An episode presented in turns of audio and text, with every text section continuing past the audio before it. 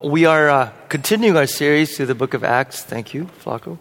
Um, we're going to be in Acts chapter 8, and we are going to make significant progress.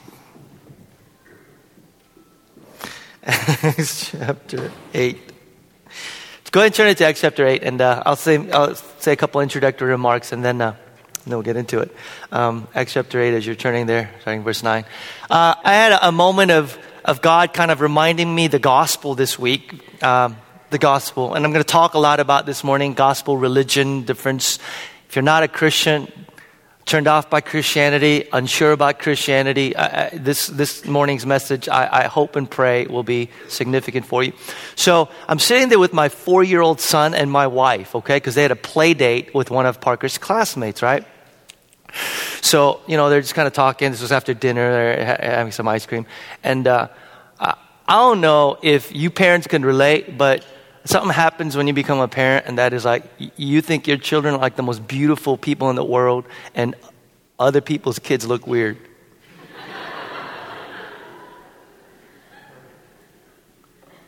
Okay. You'll see what I mean. Anyway, so so we're talking, and, and, and Parker is going to hang out with this, this, this, one of his classmates, you know, and, and uh, uh, he's an Asian boy. And, and, and, so and I was just sitting there just talking to my wife, and maybe I was cranky, you know, or I was just being me or whatever, you know, we're sitting there talking. And I say to my wife, I go, yeah, you know, he's not so cute. And, you know, he, he looks like an old man, you know. and then my son, four years old, my son, immediately sitting there dog, says, Daddy, I like him just the way he is.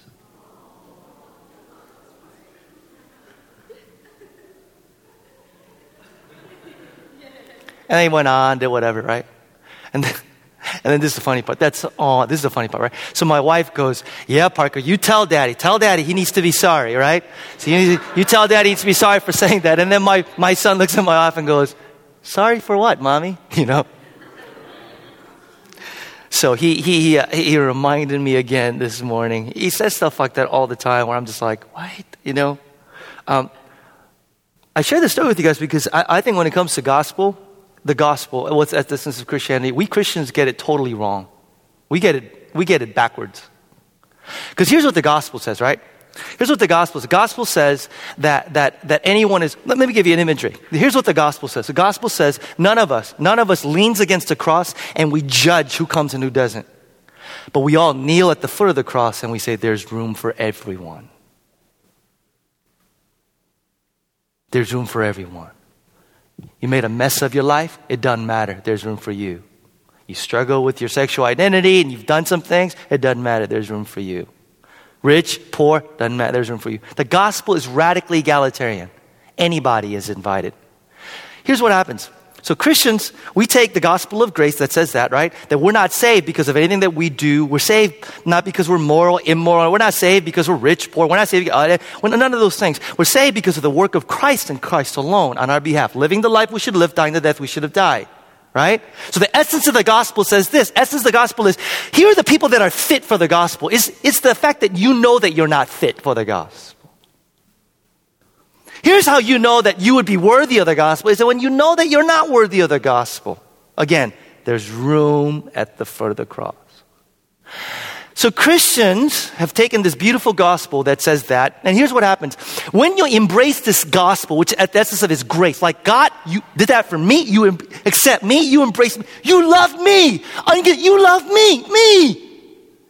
When you know that, the Bible says something snaps inside of you, and it cannot help but result then in a life of utter devotion, utter surrender, utter passionate love for Jesus. Nobody has to tell you. Nobody's telling you, like, you know, you need to do that. Why? He's done that for me. Snap! Nobody has to tell me to that. That's the natural response. That's the inevitable result of what he's done for me. The gospel. Here's what religion does, right? Religion that takes upside Religion says, oh no, no, it's not open for everybody. Here's who gets in. If you're good, you get in. Religion says, no, here's how it gets in. If you're a moral person, you get in. Here's how you get in. You get in if you follow, you know, the right things. You right sort of in the, that's how you get in. And here's, check this out. So the result of that then, religion is you then say, God, I have you in my debt. I have a claim on you. After all, I contributed to this process. See? Not saved by grace and really, really, I may say it, but I don't believe it. So here's what I do. I have you in my debt, which is the whole point of religion. The whole point of religion is appeasing some God so that he would bless you. Appeasing some God so that there are no hardships that come into your life. Appeasing some God so he will leave you alone. This is the reason why when Christians talk about the gospel to our non-Christian friends, do they hear the gospel, Christianity? What do they hear? They think religion. No wonder they're not attracted to Christianity. No wonder they have anything to do with it. Who would want to be attracted to that? But the gospel comes along and says, oh no, oh no, oh no. We are saved by grace and grace alone. Not a single thing. And when that snaps inside of you, here's what happens. You change your perspective from, I have to worship God, I have to obey Him, I have to love. You have to. You don't have. You, you get to. You get to. That's, I have to love my wife. I have to serve. Boy, that sounds really good, right? Boy, that, there's a guy who really gets it. No, I don't have to serve my wife. I get to. I don't have to love my wife. I get to love my wife.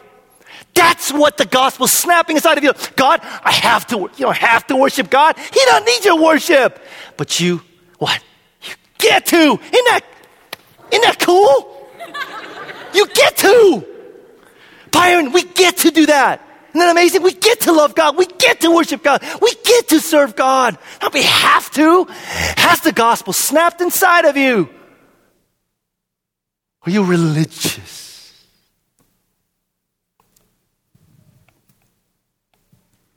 Are you religious? Um, so this morning, as we continue our, our, our uh, series through the book of Acts, um, we are going to. Uh, uh, we are going to be going, by the way, let me just say this one thing. Here's the reason why we don't get grace, you know? When we think, when you think of the word grace, you know, you know what we think of? We think warm fuzzy, grace warm fuzzy, love, you know, warm, warm fuzzy. We think something like diet, you know, diet, grace. You kidding me? If you understand biblical grace, you grace has a bite to it. Grace has an edge to it. Do you know why? Because if you understand grace, you realize that there's not a single thing that God cannot ask of you. And that's threatening. That's threatening. I don't know where we got this, you know, cheap grace. I'm loved anyway. No, you kidding me? If you understand grace and the gospel snaps inside of you, whoa, wow. So, and when we come to Acts chapter 8, Philip, a, a, a Jewish man, goes into the most hated region as a Jew, the Samaritans, ministering to the most despised people, the most unclean people. How, how, does a Jew go from despising a group of people, go from despising a region, despising whatever, to radically embracing, radically love? The gospel snapped inside Philip's heart. What do I mean? Here's what happens before the gospel snaps.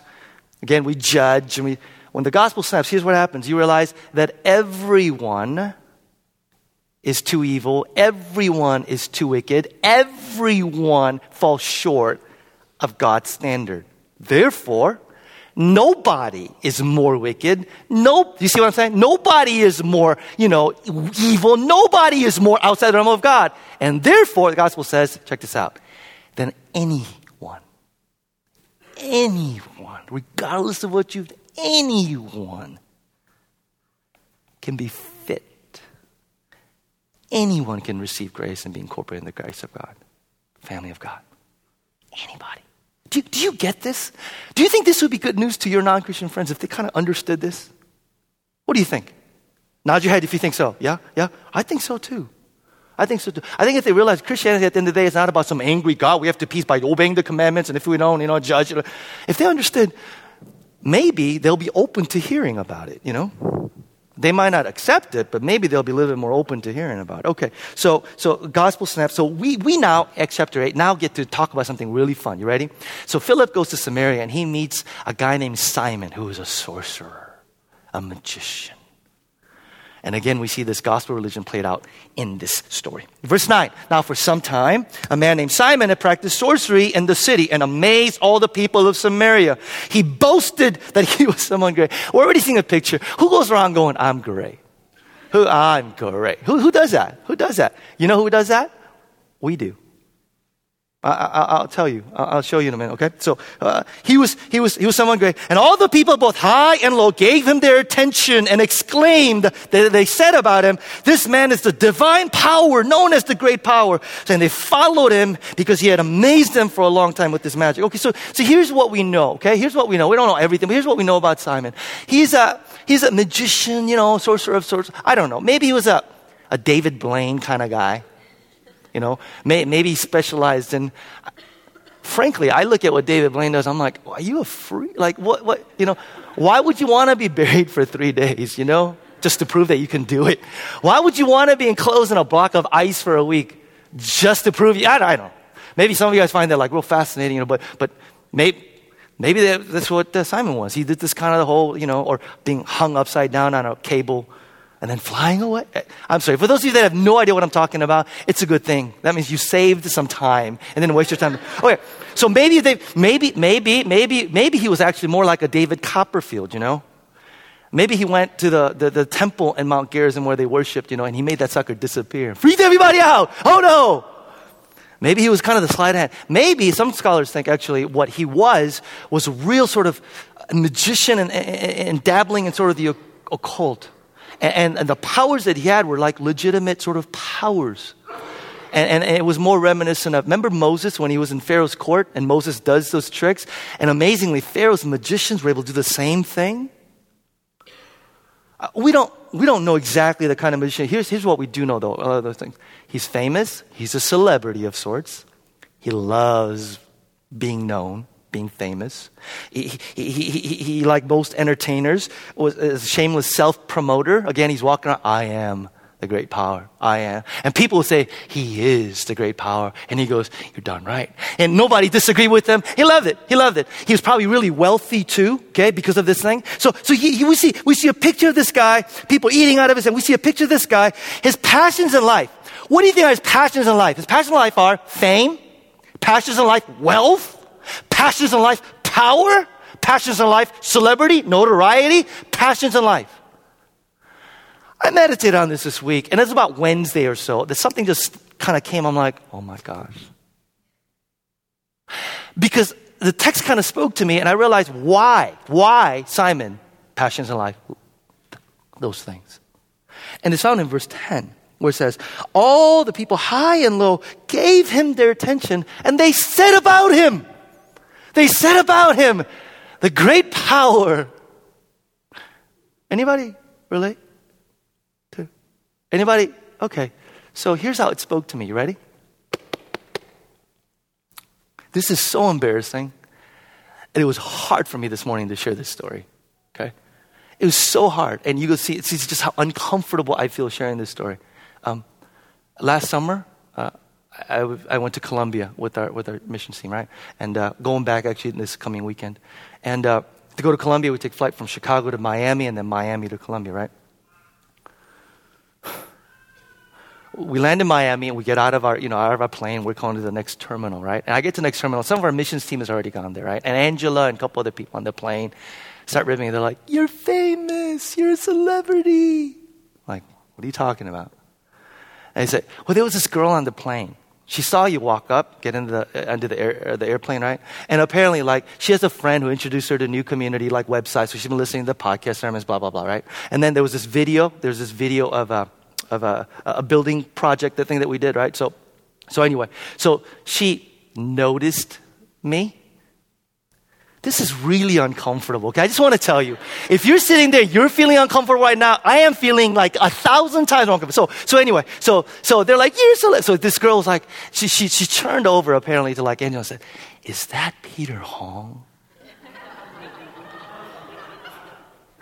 to our missions team went, you know, one of these, right?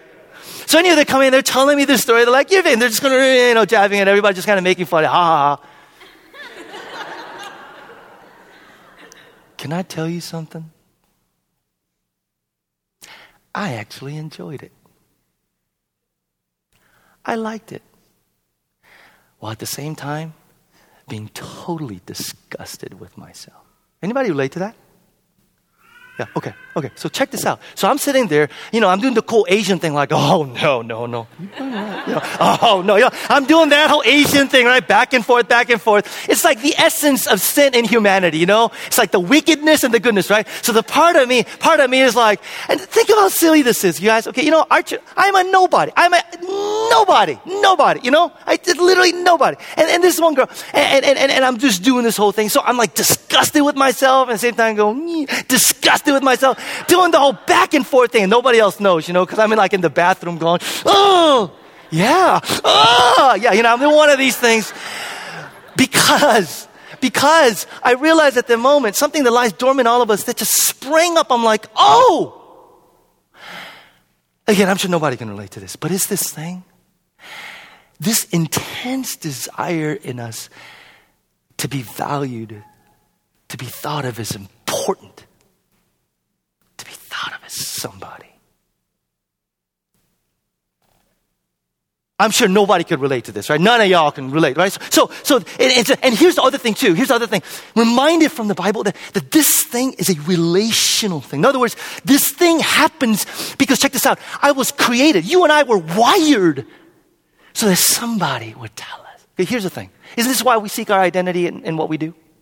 Isn't this we seek our identity and who we are? I'm smart. I'm good looking. I'm spiritual. I help people. I'm a good mother. I'm a good father. I'm a good musician. Whatever you want to say. We do that and it's an incredibly important thing. And here's the crazy thing, you guys. You ready? You ready? It doesn't work if we tell ourselves that. Does it? It's powerful because why? We need other people.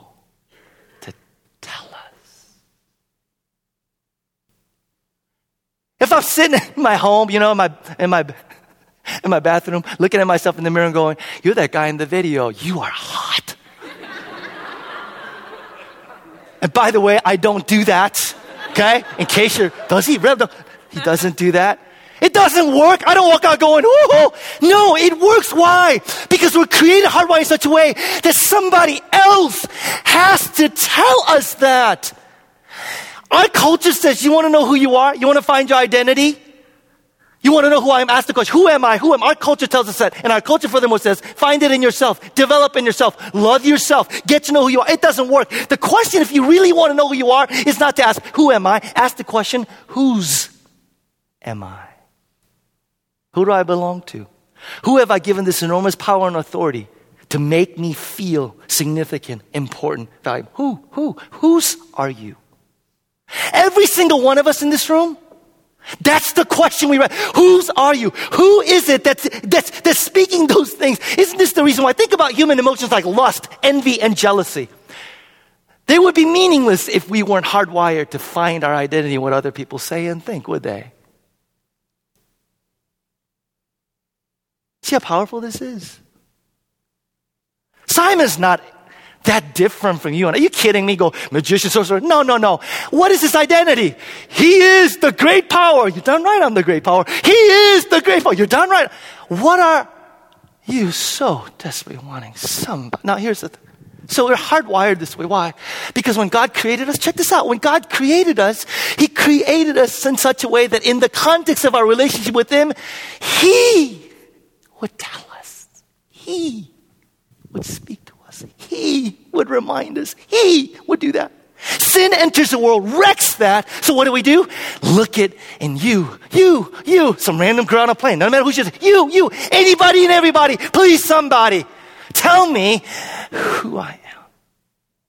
No, so here's the thing. Here's the thing.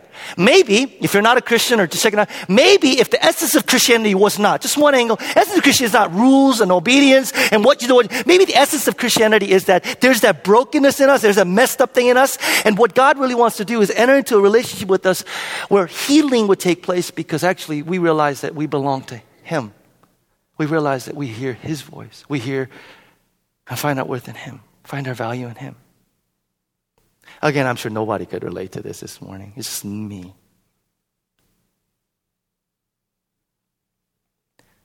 You guys, we could talk on and on about why we struggle, what we struggle with our sins, all that stuff. At the essence of it is, whose are you? Can you imagine what would happen to us? Maybe. Imagine what would happen to us if you and I got this and we were so filled with God, so satisfied with God, so, so sure of our belonging to God that it freed us up to seek need in unhealthy ways from others and we genuinely served others. Maybe, maybe even be willing to die for them. Maybe. Maybe what keeps us from that is it's not God's love, God's presence, God's voice we seek, but it's the world's love. You know that empty, nasty, empty thing. It's like an empty well. You go back to it, you got to go back in again and again and again and again. And God says, Why are you doing that? Do you hear the voice of your Heavenly Father, the one who is in relationship with you, who calls out to you and says, You're my beloved in whom I am well pleased? But I hate her. It doesn't matter. I love you. But I can't. What, what, what? Whose are you? If this resonates with you, say amen. You know, I mean, this is the essence of, uh, I think, what we wrestle with. This is. This is really the essence of what we wrestle with. Um, I, so, so, so it was this powerful awakening thing for me, man. Because you know what? It, realized, it made me realize at the moment that I'm not where I need to be with God. I mean, that's a telltale sign that I'm not where I need to be with God. Because it could have been just like a, oh, that's cute. No, it had an enormous, powerful effect on me. I was like, ah, oh, I wanted to go, where is she? Who is she? You know, I, I, this is so uncomfortable for me to tell you. I'm just being totally like, bah, I'm laying all my crap out there, okay? But, but like, it, it just made me, and I thought about I'm like, wow. Hmm. So I want to ask you this morning. If anybody finds themselves in where I'm at, where I was, you know, I mean, I mean God's speaking to you today and saying, Whose are you? Remember that you belong to me.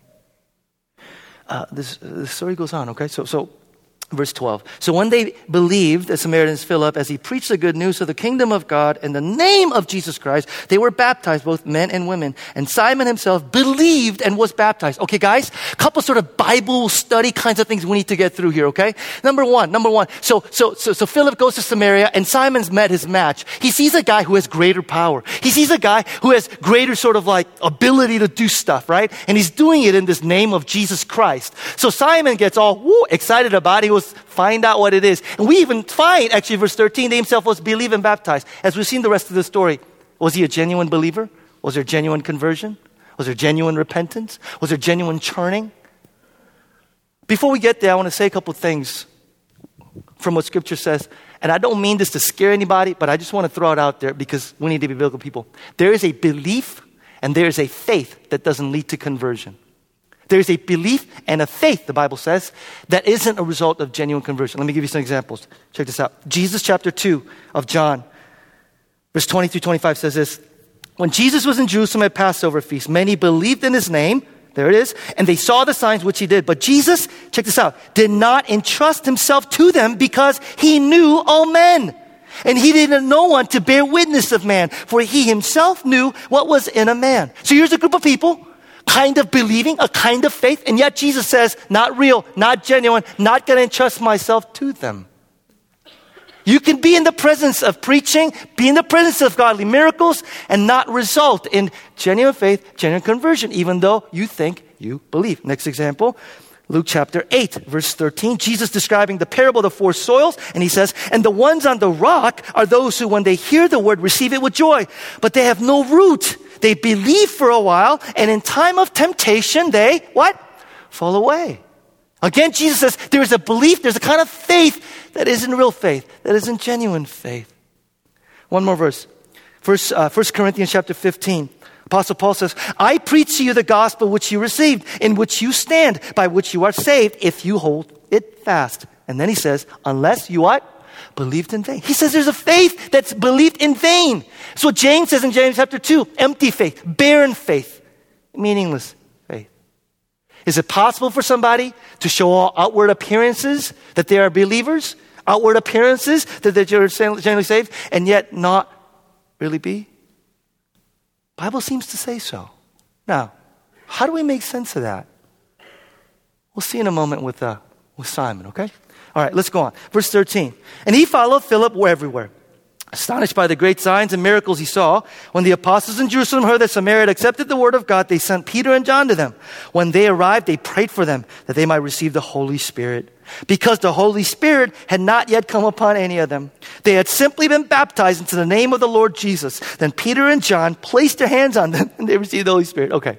Um, let me just say uh, lots and lots of people have killed lots and lots of trees to debate about what happens here in these two verses is so silly. And I get to that in a moment, but, but first I want to point out this same John, by the way, that went down to Samaria in Luke chapter 9, you know what he's saying? He's saying, God, send down fire on them nasty Samaritans. God, send down fire. This is the same, same, same John, Luke, Luke chapter 9. Uh, here he is in Samaria, in Samaria. It's amazing what the gospel can do, eh? It's amazing. So, what's this all about? Okay. This is going to interest like maybe two of you guys that are like theological, and then the rest of us are like, but this is important, okay? This is important. It's not as good as the Colombia whole airport thing, but you know, this is, this is, this is pretty important. Number one, number one. How many of you guys grew up in tradition where somebody said, you need a second baptism of the Holy Spirit to know that you're really, truly, genuinely saved? Anybody? Hands up. Okay, so okay. So I don't have to like heal too many people today. I teach it to some of you guys. Maybe you guys aren't scarred. But here's, here's the teaching. Here's the teaching. They point to this and they go, hey, here, check this out. Here's what happens, okay? You can be a believer, right? But you need a second baptism of the Holy Spirit. You need a second sort of Holy Spirit coming on you. And oftentimes, the second baptism of the Holy Spirit is signified with what? The gift of tongues, right? And so these folks in the Christian community have looked at, you know, and said, second baptism. Have you received second baptism? So uh, is he speaking in tongues, you know? And, and it's caused some issues, you know, within the church. Because then all of a sudden there's hierarchy, like, are you a Christian? Are you not? Are you a good Christian? Bad Christian? Everyone in the middle? Where are you? Do you speak in tongues? Blah, blah, blah. By the way, in case I, know. Uh, so I get to this. So, so the other perspective is people go, that's nonsense. There's no such thing as second baptism Holy Spirit. Holy Spirit, bap- us being baptized in the Holy Spirit, it's a one-time event, moment of conversion. Here's a passage they, they point to. 1 Corinthians chapter 12. For we were all baptized by one spirit into one body, whether Jews or Greeks, slave or free, and we were all given the one spirit to drink. We're not baptized second time, you know, into some, we're all baptized. The moment of conversion is when we're baptized in the Spirit of God, and that settles it. Okay, my perspective. Who cares? Is it okay for me to say that? Who the heck cares? The Bible says this. The Bible simply says, I don't care if it's a one time thing, second time thing, many, many, many, many times thing. The Bible says simply, when it comes to Holy Spirit, seek it, desire it, want it. I don't care if you call it anointing, filling, outpouring, blessings, whatever you want to call it. The Bible says, experience of the Holy Spirit and His work in your life, seek it, desire it. Ephesians 5.18, be filled. Be filled with the Holy Spirit. It's a command. It's not, no, I when I want to. No, no, no. He says, seek it, desire it. It's good. And furthermore, be filled, be. The tense of the Greek is, is ongoing. Ongoing all the time. Can we just leave it at that? Is it okay? I mean, who cares? For thousands of trees, millions of trees have been killed because some people are going, oh no, second, and some people are going, oh no. For, I'm going? Who cares? Here's the other thing, important thing I want to say. And this is a little challenge, a little hard as we continue the story. The Bible also says this not only should you desire seek it, the Bible says that a person who is encountering the Holy Spirit and filled with the Holy Spirit, there are visible effects that the Spirit of God is alive in your life. Check this out. Check this out. Okay? The Bible is very clear. Book of Acts. If you are a Christian and you're encountering the Spirit, Holy Spirit on a regular basis, there are visible effects that you can point to that say, the Spirit of God is at work in my life.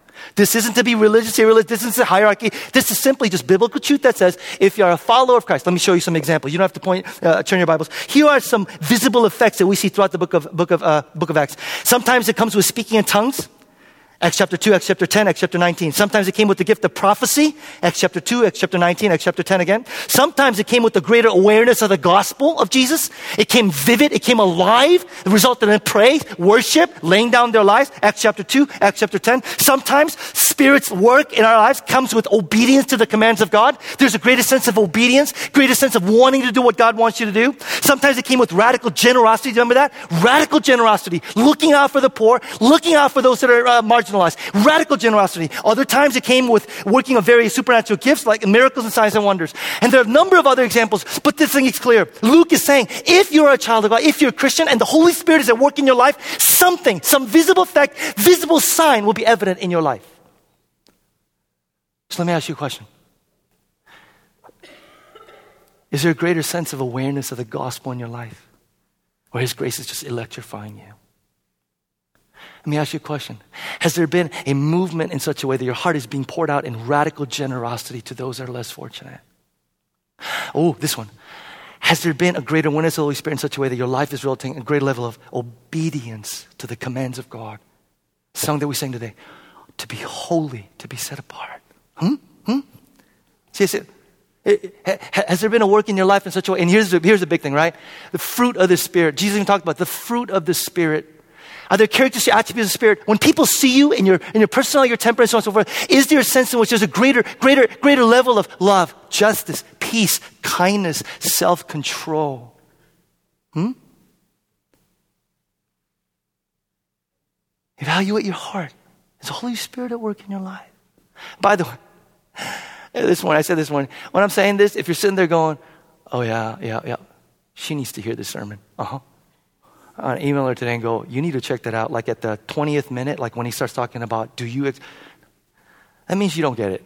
That means if you're sitting there already thinking about other people who need, that means you don't get, do you get it? Hmm? Do, do, do, do, do, do you get it? Is there visible? Jesus even talked about it. He said, You shall know my disciples by their fruit. They will show evidence of me being at work in his or her it's hard biblical truth, isn't it? But it's it's truth. Okay? So here's Simon. You ready? Here's Simon. When Simon saw that the Spirit was given at the laying on of the apostles' hands, he offered them money and said, Give me also this ability. Um, you guys, I just got to uh, confess something. When, when, this week when I was preparing this, and I, it, it, must have been the devil. It must have been the devil. How many of you guys are familiar with that, the McDonald's commercial, the new filet of fish commercial? Does anybody know what I'm talking about? It's got a fish that's mounted on a wall, right? And a guy is like eating like a do- double like a fillet of fish, and, and, and the song is, "Give me that fillet of fish, give me that fish, give me that fillet of fish." what would you do if you're the one? On, and, and every time I come to this text and I read that, give me this, I, I would hear and see that, get me this. I'm like, oh I'd literally like several times go, Lord, I cast out that evil spirit in the name of Jesus. I'm sorry, it was just silly, but I, it, it's in my head. Anybody know what I'm talking about? You know, something gets in your head, it's like, and I can't get it out. I can't get it out. Literally this morning, this is totally nothing to with I was walking out, and my wife goes, What? And I realized I was singing, Give me that belief. she's like, What? anyway. Some of you guys are going to be like home if you have roommates, right? And this commercial is going to come on. You're going to go, ah! And someone's going to go, what the heck is wrong with you? Anyway, verse 19, it said, Give me also this ability so that, okay, people, we're grown up adults, right? Come on now. Focus, focus. Give me this ability so that everyone on whom I may lay my hands may receive the Holy Spirit. And Peter answered, verse 20, May your money perish with you. You know what literally Peter said there? You and your money can go to hell. Apparently, Peter didn't get the whole, you know, seeker sensitive message. You and your money can go to hell. That's literally what he says. You and your money, Simon, could go to hell. And then he says, because you thought you could buy the gift of God with money. You have no part or share in this ministry because your heart is not right before God. Repent of this wickedness and pray to the Lord. Perhaps He will forgive you for having such a thought in your heart. For I see that you are full of bitterness Literally, it says you are, you are in the gall. You are in the gall of bitterness and captive to sin. Literally, what Peter says is, now I see your true state. What happened to Simon? It happens to people all the time. Here's a question I want us to wrestle with this morning, right? What's the object of your salvation? What's the object of your faith? Why do you believe? Why are you a Christian? Why do you follow him? No, really, really. I, I need to throw out there what, what is the object of your, your faith? Why are you a believer? Why are you here? Attractive men and women? Why are you here? Why are you here? Here's the thing. Could it be, could it be that we think we're here for the right reason? Could it be that maybe we're not really drawn to Jesus, but maybe the idea of Jesus? Could it be that maybe we're not really drawn to Jesus, but we're drawn to the benefits of Jesus? Oh, that's a big one for a lot of us. Could it be that, you know, we, we uh, don't really want to be married to Jesus, we just want to be friends with benefits? Could it be? Could it be that Jesus is not who he wants to be and says in your life? What's Simon's true salvation? What's the object of his salvation? Is it Jesus? No. He admits it in verse 19. Give me what? This ability. What is his salvation? What is his God? It's power. As a magician, that's how he's found his identity, his power, salvation.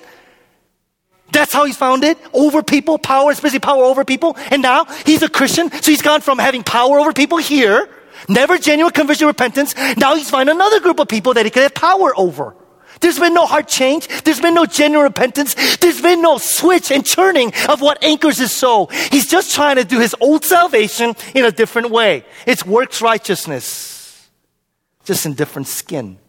Are you following me? You don't think this happens in church? How many of you guys ever grew up in church where there was that deacon or that elder or somebody, again, we don't want to judge, but somebody, you're just like, are you a Christian, man? Because they were just ruthlessly like pontificating. They just loved like ordering people around without any grace, any grace and any love. Love, power, just having, any, anybody? Anybody? Okay, okay, some of you know what I'm talking about, right? My freshman, uh, sophomore year in college, sophomore year in college, there was this young man who was a freshman. He, he, he was one of those guys that was like the president and the man, like on campus everywhere. You know, president, vice president of his student council, you know, and all this other stuff. Just tons of just, you know, the attention, all this other stuff, right? And just, he became a Christian at this little conference that we had in our retreat, right? After about a month into it, and I made the mistake of giving him leadership, right? About a month into it, I had slowly people in our Christian fellowship coming to me and going, You got to talk to him. You got to talk to him. Why? He's bossy. He's rude. He's judgmental. He tells us what to do, so on and so forth, without any grace. Not surprisingly, he eventually dropped out of our fellowship. And by the end of my senior year, I found out he wasn't a Christian. Stopped following Jesus, like right after that year. And you look at that and go, what happened to him? Again, without judging, go, you were not a Christian. We don't know. I don't know. Here's what I do know. Here's what I do know. He went from finding his identity, finding his salvation, finding what he is about in this power over people, attention, focus of people, and just found another group of people. Here, let me give another example. There are a lot of people in the church, I think, their real salvation is not Jesus. Their real salvation actually is acceptance and approval of other people. Are you an incurable people pleaser? I mean, beyond just, you know, I, I want to make sure. I mean, are you, are you devastated that somebody doesn't like you? Are you devastated when somebody, are you devastated somebody doesn't notice you? I see a lot of Christians who go from being in an area where they find identity, so on and so forth, acceptance of other people, and they just switch from that to finding a new group of people that would do the same for them. It's work righteousness. It's not Jesus isn't yourself. Jesus isn't your object of your faith. Approval from people, affirmation from people. Here's one other. I could give a list of them. One other. For a lot of us, maybe, again, it's not Jesus. It's, it's miracles, signs, and wonders. Here's what I mean by that. It's not just charismatic, but maybe for us, it's the fact that Jesus answers our prayers. Jesus meets our needs. Jesus comes through for us. Which is not an unbiblical thing, but here's what happens when Jesus doesn't come through. When Jesus doesn't answer our prayers. We basically say, what I hear in my office, I get people walking in going, the Christian, I'm, I'm done with this. Why? It's not working for me was not working for you. The whole Christianity thing, it's not working. And when I get to the bottom of it, here's, I tell you this all the time. If you seek to meet Jesus, if you seek to meet Jesus in order to get your needs met, you will neither get your needs met nor meet him. Let me say that once more. If you seek to meet Jesus in order to get your needs met, you will neither meet him nor get your needs met. Can I ask you something? Is he your God? Is he your king? Or is he a personal assistant? You know, a counselor you go to once in a while. You know, uh, the, the, the, does he revolve around your life or does your life orbit around him? I mean, come on, seriously, seriously, answer the question. You know, ask the question this morning. Like, who is Jesus to you? What is the object of your faith? What is the object? What is the object of your salvation? Is it Him? Is he your, is he your all-consuming passion? Is he your ultimate beauty? Is he the one you get up in the morning and say, for him, for him, for him, I live? Is he something and somebody that you go to, not just when you need him, but because he's the source of everything that you are? Do you find your glory in other things? Do you find your glory in him? Who is he to you? What is the object of your salvation? Ask yourself this morning. Don't you dare walk out of here going, yeah, I don't want to think about that. No. Ask yourself this morning, what is the object of your salvation? Is it him? Is it him? I wonder if I'm talking to anybody here this morning who's been in church maybe all your life or for a while. And as you're hearing this, you're, you're sitting there going, oh man, maybe I'm not, maybe I'm not a Christian. I have great news for you. That's a great place to be in. I say this over and over again. Christianity, Jesus never meant it for us to straddle the fence. Christianity, you either all in or you're not in at all. Read his words. That's why I say you meet Jesus, he'll wreck your life. Jesus will wreck your life, man. He'll wreck your life. Has anybody's lives been wrecked yet because of Jesus? Then you know, man. Then you know. If Jesus doesn't wreck your life, ah, you probably have an encounter. Has he wrecked your life? He will just churn. It's the image, C.S. Lewis. When we accept Jesus, become a Christian, imagine a little cottage, you know, and we want somebody to come and do a little touch up, little paint, little, and all of a sudden you look outside the window and there's this big old bulldozer with Jesus sitting on top of it going, uh huh, you know. And you go, what the heck is going on? And you hear Jesus going, oh, no, no. I, I, I wasn't ever meant to, you know, kind of. He said, I'm actually going to level that so I can build a palace fit for a king.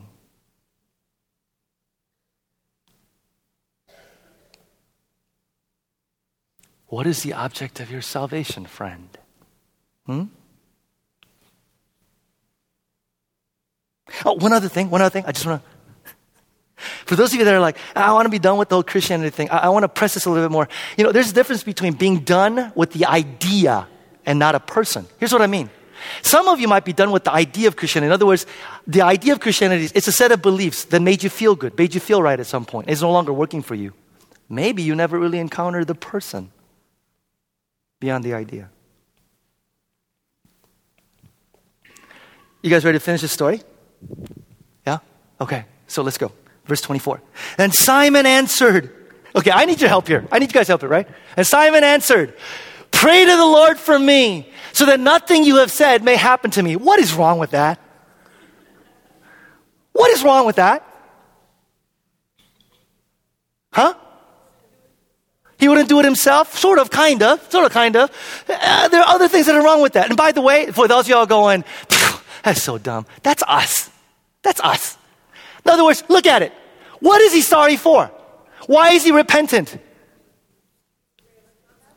Yes! His primary concern in repentance is consequences of sin and what would happen to him. And not a single thought to what it has done to God.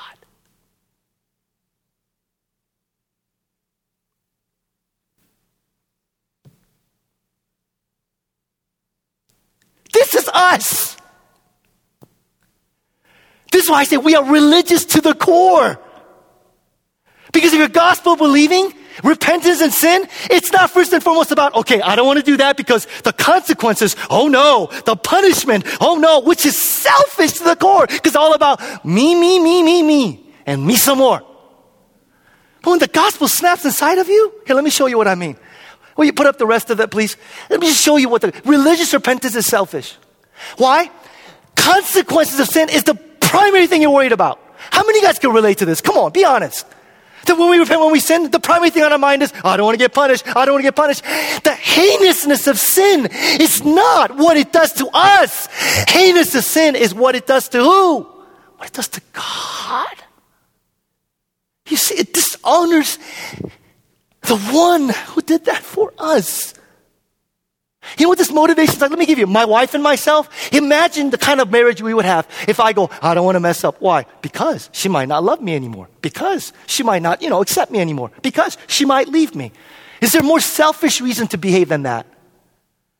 When the gospel steps inside of you, here's what that looks like. Why would I want to do that to the person that loves me unconditionally and has said will never, ever leave me? Why would I do that? Why would I do that? Can I ask you a question? When was the last time when was the last time when you're in you know, the midst of sin, you know, the whole thing? The thought that crossed your mind, you know, wasn't first like, oh my gosh, what's going to happen? The first thought that crossed your mind was, God, how could I do this to you?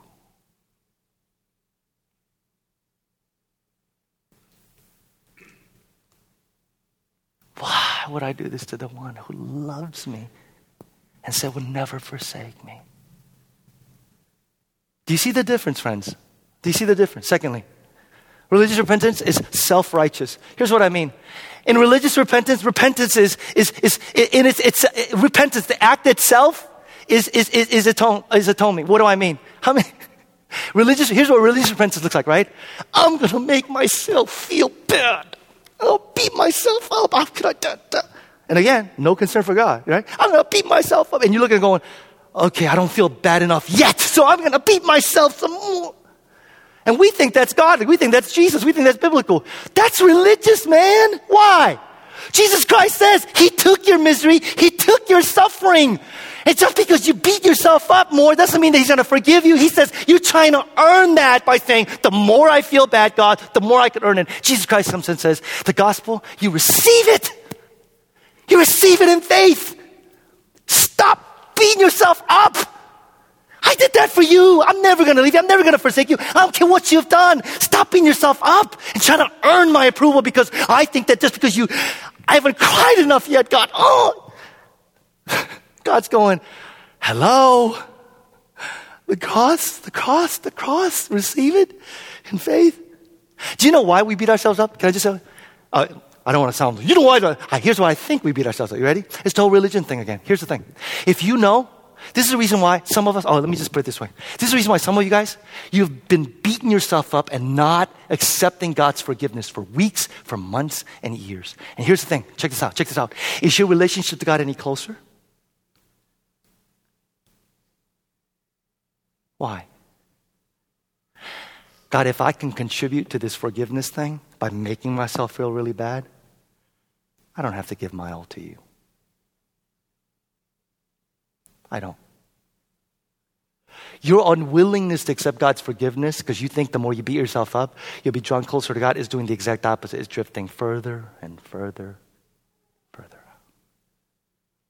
Third, religious repentance is infrequent and bitter all the way down. Why? What is the whole goal of religious person? To make sure you're a good moral person, you behave all right, so that God would accept you, bless you, forgive you, right? If that's the whole entirety of your life system, can you ever admit that you've messed up? Can you ever admit that you have faults? If the whole point is, I'm good, I behave, you know it, I know it, I'm perfect. If that's the whole point of religion, can that person ever admit to, you know, messing up? No, why? Because it's traumatic to do that. It's absolutely devastating to do that. what does religion do?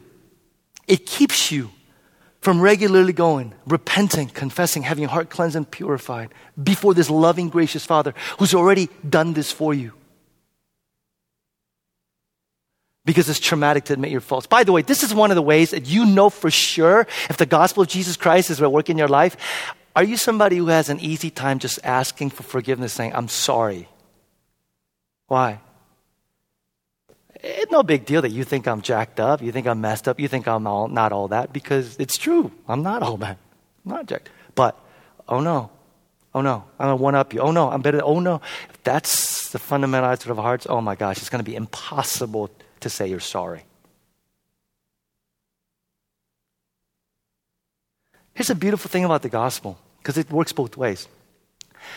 If you get this, the more you sin, if I could put it that way, the more you mess up, the amazing thing, it doesn't make you go, oh, oh, oh. the more you sin, the more amazing God's grace begins to appear. Like, does it make sense? You know, the more we jack up, the more, but why? Because the, the gospel says, I still love you. What? You do? Oh yeah, I still what? So the more we sin, the more God's grace, His love becomes more electrifying, more amazing. Like, you do this, me? Yeah, I do. You know what else? Then it turns around and then goes, so I have no problems then coming to God and saying, God, I'm sorry. I messed up, God. I jacked up, God. Because I know you already love. I know you're not going to leave me. I know you're not going to abandon me. See the dynamic? Oh man. So I'm telling you, how real religion of the gospel is to you will definitely be at the core of your repentance. Lastly, and then we'll move. Lastly, religious repentance, grace, you can go up, is incomplete. What do I mean? Uh, religious person will ask for forgiveness if pressed for things that they've done wrong. You know what a gospel person does?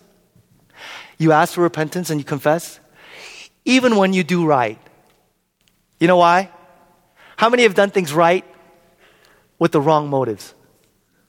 How many have done good things? Everybody else thought, oh, how spiritual, how godly, how wonderful. And inside we're going, hmm, how many of us ever relate to doing the right things for the wrong reasons? You know what a gospel person says? Gospel person says, God, it's not about my appearance, it's not about, it's about the fact that you see my heart. You see my heart. And you accept me. You love me anyway, God. And you know what? When I helped that person, I did it for me. When I gave, I did it for me. When I spoke, I did it for me. When I told, I did it for myself, God. Self-salvation, keep you. I did it all for myself. It had nothing to do with you. And you know what? I can come to you and admit that. I can come to you and say, God, I'm sorry. God, I messed up. I can do that. We find ourselves confessing even when we do right things with the wrong motives.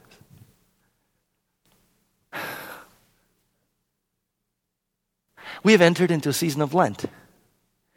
This season leading up to Easter, is supposed to be a time of repentance and reflection and prayer.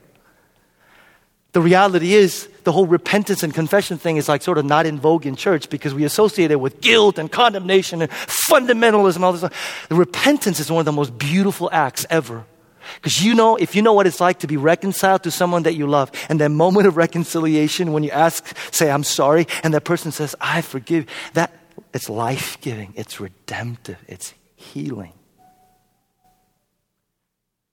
Repentance was never meant to be this, be myself and do more. Be Repentance was meant to be God, humbly and yet confidently, I come to you and say, God, whew, wow, I messed up. I really did. Here's what we did at the nine o'clock service, and I want to do this here.